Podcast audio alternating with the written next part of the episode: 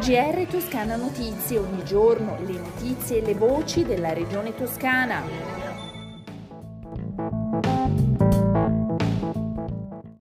Lunedì 4 ottobre 2021, questo è il giornale radio di Toscana Notizie. Saranno tutte finanziate le quasi 6.000 domande pervenute per il bando rivolto all'introduzione o al mantenimento dell'agricoltura biologica in Toscana. Lo stesso avverrà per le oltre 17.500 domande presentate per il bando sull'agricoltura biologica nelle zone soggette a vincoli naturali o ad altri vincoli specifici. Passano poi da 20 milioni a 100 milioni i fondi attivati dalla Regione sul bando per l'introduzione e il mantenimento dell'agricoltura biologica nel periodo transitorio 2021-2022, come ha comunicato la vicepresidente e assessora all'agroalimentare Stefania Saccardi. Inoltre salgono da 3 milioni a 21 milioni e 800 mila euro le risorse messe a disposizione nel bando per la indennità a favore delle zone soggette a vincoli naturali o ad altri vincoli specifici.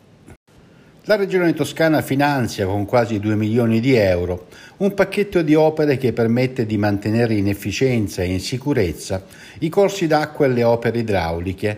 Gli interventi riguardano le province di Pisa, di Livorno e di Firenze e si concentrano in particolare sul fiume Arno. Firenze in Rosa Onlus apre l'edizione del Pink October 2021, lanciando il nuovo progetto editoriale in salute Made in Tuscany, presentato presso la Sala Pegaso del Palazzo Strozzi Sagrati dalla vicepresidente e assessora all'agroalimentare Stefania Saccardi.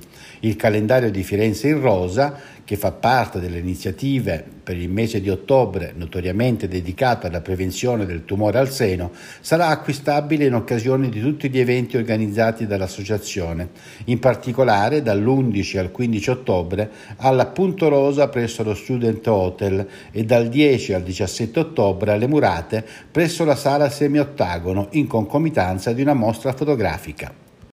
Sono 131 i nuovi casi di coronavirus nelle ultime 24 ore nella nostra regione, 42 anni l'età media, 4 i decessi.